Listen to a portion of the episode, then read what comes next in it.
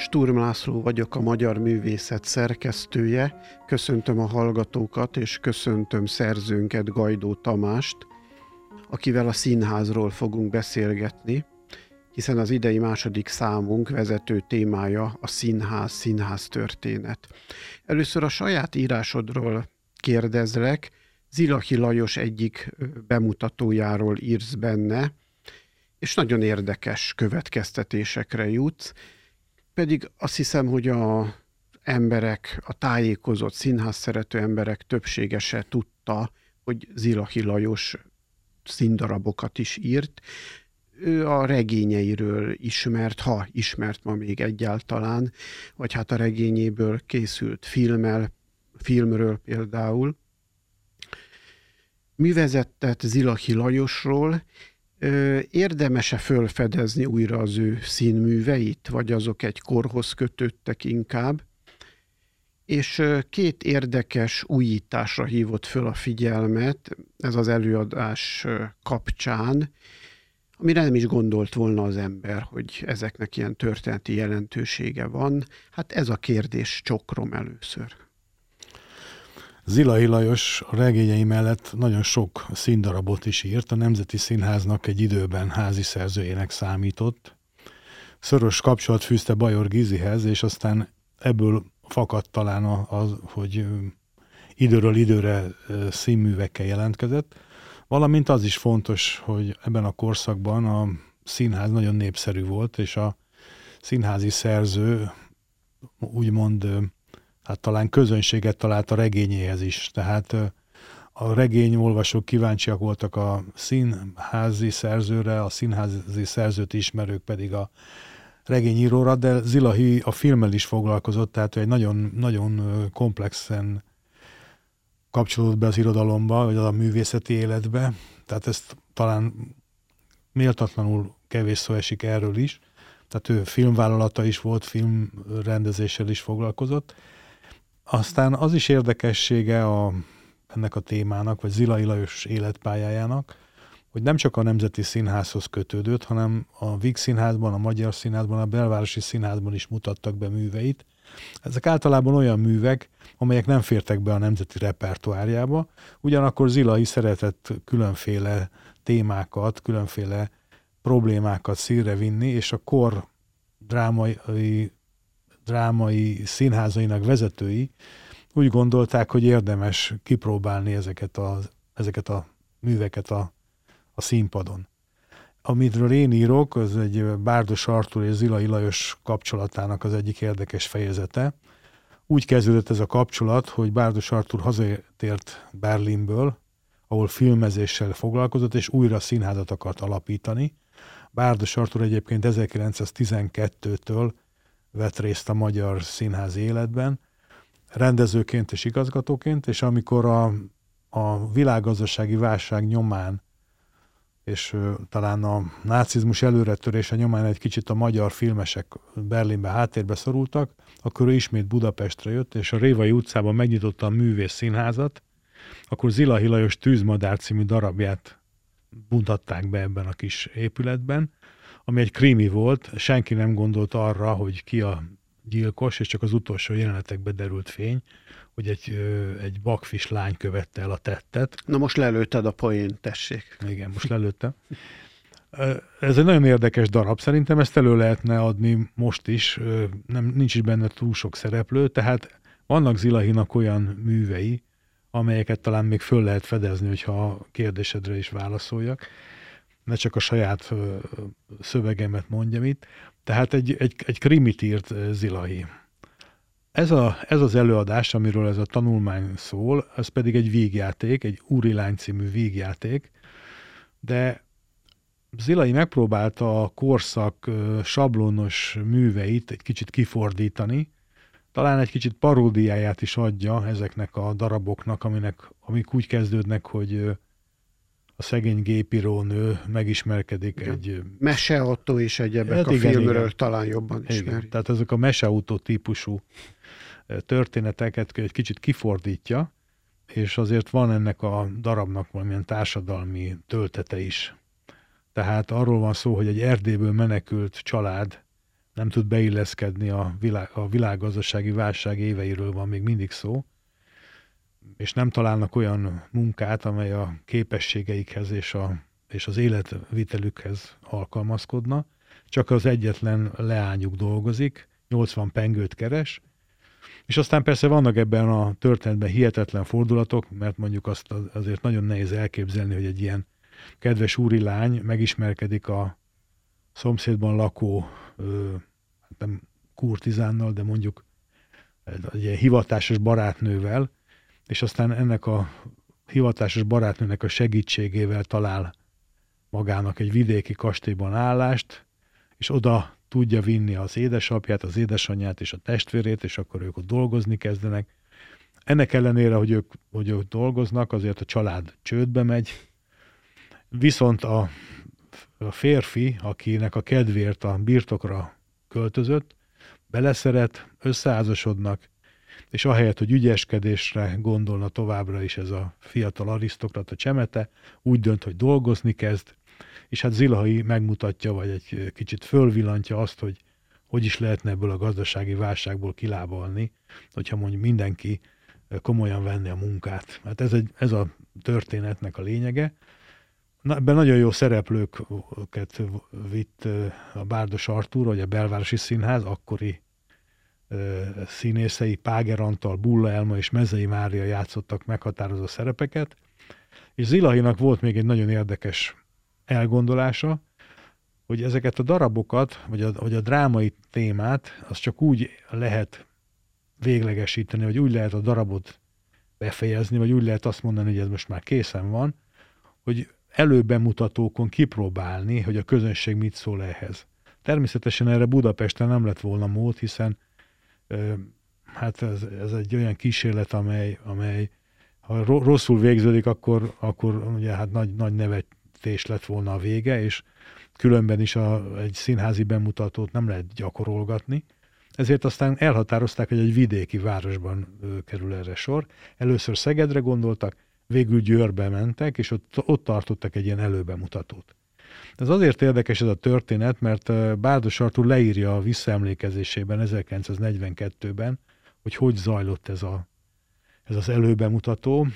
Viszont ha alaposabban utána nézünk, akkor ennek más tanulságai is vannak, mint amiket Bárdos leszűrt. Bárdos azt szűrte le, hogy tulajdonképpen hát ez nem volt, nem volt egy jó elgondolás, nem sikerült a kísérlet, Zilahi még hetekkel később is mindig megváltoztatta a műnek a harmadik felvonását, és akik látták ezt az előadást, azok utána vitatkoztak, hogy most tulajdonképpen mi is volt a vége. Ugyanakkor azt is látni kell ebben a kísérletben, hogy Győrben, ahol ez az előadás lezajlott, ott volt egy, egy kultúrház, amit nem olyan, nem olyan sokkal korábban adtak át, abban volt egy kamaraszínpad, egy kamaraszínház, egy színházterem, és a győri polgármester és a győri előkelőségek ezt nagyon komolyan vették, hogy ott egy ilyen előbemutató zajlik, és hát egy kis premier hangulatot teremtettek, részben a szereplőknek is, és részben Zilai Lajosnak, tehát arra is rávilágítja ez az előbe mutató a figyelmet, hogy a vidéki színjátszás milyen gondokkal küzdött az 1930-as években.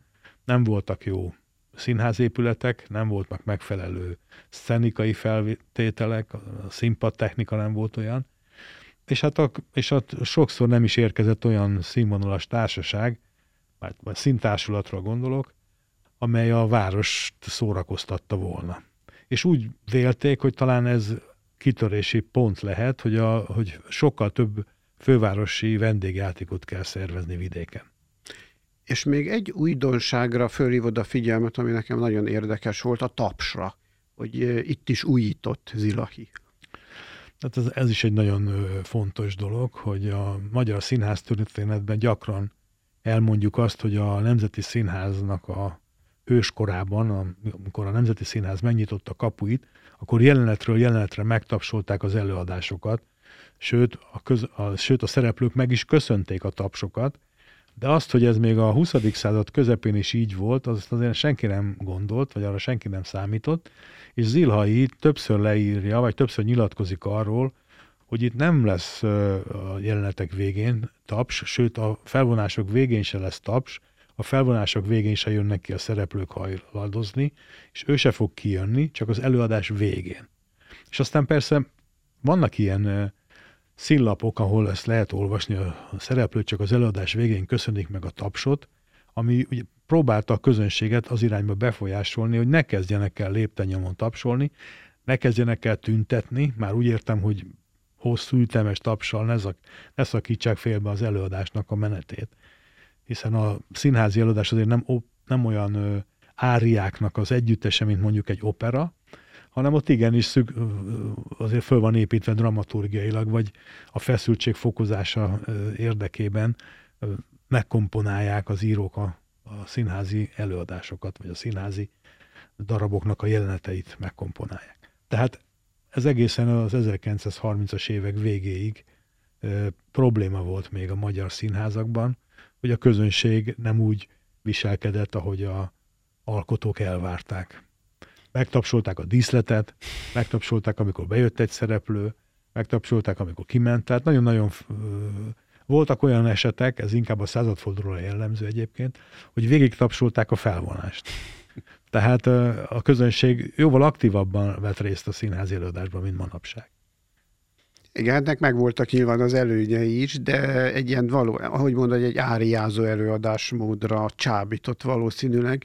Az ember azt hinné, hogy milyen szórakoztató kis apróság, hogy mikor tapsolnak, de valóban hát egy másfajta színházi, színpadi stílust kíván ez, meg az is, ahogy most elmondod.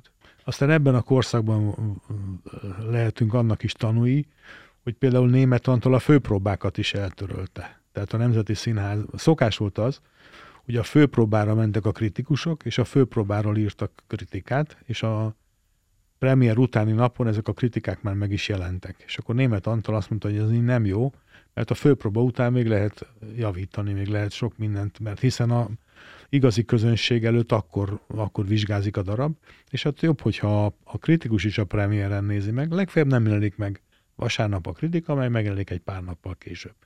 Tehát a színházi vezetők aktívan közreműködtek abban, vagy igyekeztek abban közreműködni, hogy a színházi szokásokat megváltoztassák, de persze voltak olyan színházak, akik továbbra is ragaszkodtak ahhoz, hogy főpróba legyen, hogy a felvonás végén is kijöjjön a szerző, hiszen a másnapi lapokban akkor azt lehetett írni, hogy az első felvonás végén 8-szor, a második végén 12-szer, és a legutájára pedig 30-szor szólították a szerzőt színpadra. Tehát ezek mind-mind azt szolgálták, hogy az előadásnak a híre elmenjen, és minél nagyobb közönsége legyen, és minél nagyobb bevételt hozzon. Hiszen a színház elsősorban gazdasági vállalkozás volt, nem csak az írónak és a, az, a, az igazgatónak, de hát jó néhány a, a ruhatárat bérlőnek, a, a, a színházi lapoknak, tehát egy, egy jól olajozottan működő vállalkozás volt a színház. Most az jut eszembe a tapsol, hogy mint színház történészt kérdezem, hogy a színpadi, az előadás történet az is korszakokra osztható nyilván, hogy ezek nagyjából egybeesnek az irodalmi korszakokkal, vagy történelmiekkel, vagy van valami sajátos színpadi időszámítás is szerinted? Hát részben egybeesnek, részben azért próbáljuk követni a, a, a színházi viszonyoknak a változását. Például egy nagyon fontos korszakhatár 1949, amikor államosítják a vidéki színházakat és a fővárosi színházak egy részét is, hát egy részét már államosították korábban. Például ez egy, ez egy, szín, ez egy határ, vagy a Víg Színház megnyitása is egy ilyen határkő, tehát inkább, inkább színházi eseményekhez kötjük a színházi korszakokat. Ugyanakkor, hát persze valamennyire az irodalmi stílus irányzatok is meghatározzák a, a, a színházi kínálatot, vagy a színházi programot, a színházi repertoárt.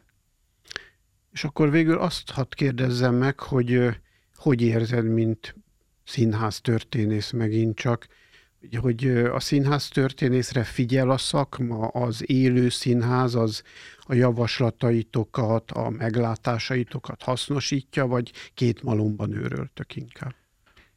Hát nehéz erre válaszolni, kategorikusan azt mondani, hogy igen, és kategorikusan azt mondani, hogy nem. Tehát van, ami, van amikor... Hosszabb válaszra is számítottam. Igen. Van, amikor, amikor érdemes, érdemes valamit megírni, vagy érdemes valamivel foglalkozni, mert esetleg azt a gyakorló, gyakorló színházban, vagy az élő színházban is tudják hasznosítani. Nem tudom, hogy, hogy inkább egy-egy új, vagy egy-egy elfeledett darabra, vagy egy-egy elfeledett jelenségre érdemes talán fölhívni a figyelmet. Hát az én pályafutásom alatt nem sok mindennel dicsekedhetek. Egyszer egy Molnár Ferenc darabot, a Császár című darabot, azt az én kiadásomban közölte a Színház című lap, és aztán ebből készült egy tévéjáték, Szikora János rendezte a televízióban, és úgy gondolom, hogy ennek a szövegközlésnek ö, nagy szerepe volt abban, hogy ez az előadás létrejöhetett. Ugyanakkor talán nem egészen ö, ö, követte azt a az előadási módot, ahogyan ezt a Víg Színházban annak idején eljátszották. Tehát, tehát azt lehet mondani, hogy nem született egy múzeális előadás, vagy nem született egy ö, régi előadásnak a rekonstrukciója, hanem, hanem ők hozzáadták a, a modern kornak a, a vagy érezni lehetett, hogy ez az előadás beleszüremkedett már a modern kor levegője, a korszerűbb színjátszó stílus, azok a, azok a rendezői meglátások vagy víziók, amelyek Szikora Jánosra jellemzőek. Ugyanakkor azt is, azt is lehet látni, hogy egy kicsit most a színház a, múlt, a múltba megy, ha nem is a mi ö, működésünk nyomán, de a, a színház történet nyomán fedezi föl azokat a műveket, vagy azokat a formációkat, amelyeknek ma is tanúi lehetünk, tehát, hogy jóval több a szórakoztató darab, vagy a szórakoztató repertoár kibővült, hogy a, a, a, a színészi jelenlét az közelít ahhoz, a, amely a két, háború, két világháború közötti korszakot jellemezte, tehát hogy a, a, a színész és a közönség kapcsolata megváltozott, hogy jó, persze tudom, hogy sokan arról beszélnek, hogy a színészek már nem számítanak, ugyanakkor azért azt látni kell, hogy egy városi, egy, egy, egy vidéki városi társadalomban, vagy a vidéki városi millióben a színész, vagy a színház csináló azért újra meghatározó jelentőségű lesz. Tehát be, jobban, be, jobban bekapcsolódik talán a város életében, mondjuk a korábbi korszakokban ezt, ezt tapasztalhattuk. De azt hiszem, hogy azért a szín, színház az önállóan fejlődik, és nekünk nem is az a feladatunk, hogy a valamiféleképpen ezt a fejlődést befolyásoljuk. Jóval, jóval fontosabb az, hogy ezeket az új tendenciákat értelmezni tudjuk, vagy ezeket az új törekvéseket hát följegyezzük, vagy meglássuk, vagy, vagy a jövő számára regisztráljuk valamilyen módon. Tehát az nagyon érdekes, az, hogy a színház történet mikor kezdődik, ezt ha nagyon sarkosan fogalmazunk, akkor azt mondhatjuk, hogy a tegnapi előadás színház története az ma, ma kezdődött. Persze hát ez mondjuk nem minden, minden esetben van így, de 5-10 évvel ezelőtti jelenségekről már születnek elemzések, vagy születhetnek akár monográfiák is. Tehát a, a színház történet, ha, ha tetszik, ha nem, azért egy kicsit a jelennel is foglalkozik. Köszönöm, a Magyar Művészet című folyóirat szerzőjével Gajdó Tamással beszélgettem. Köszönöm én is.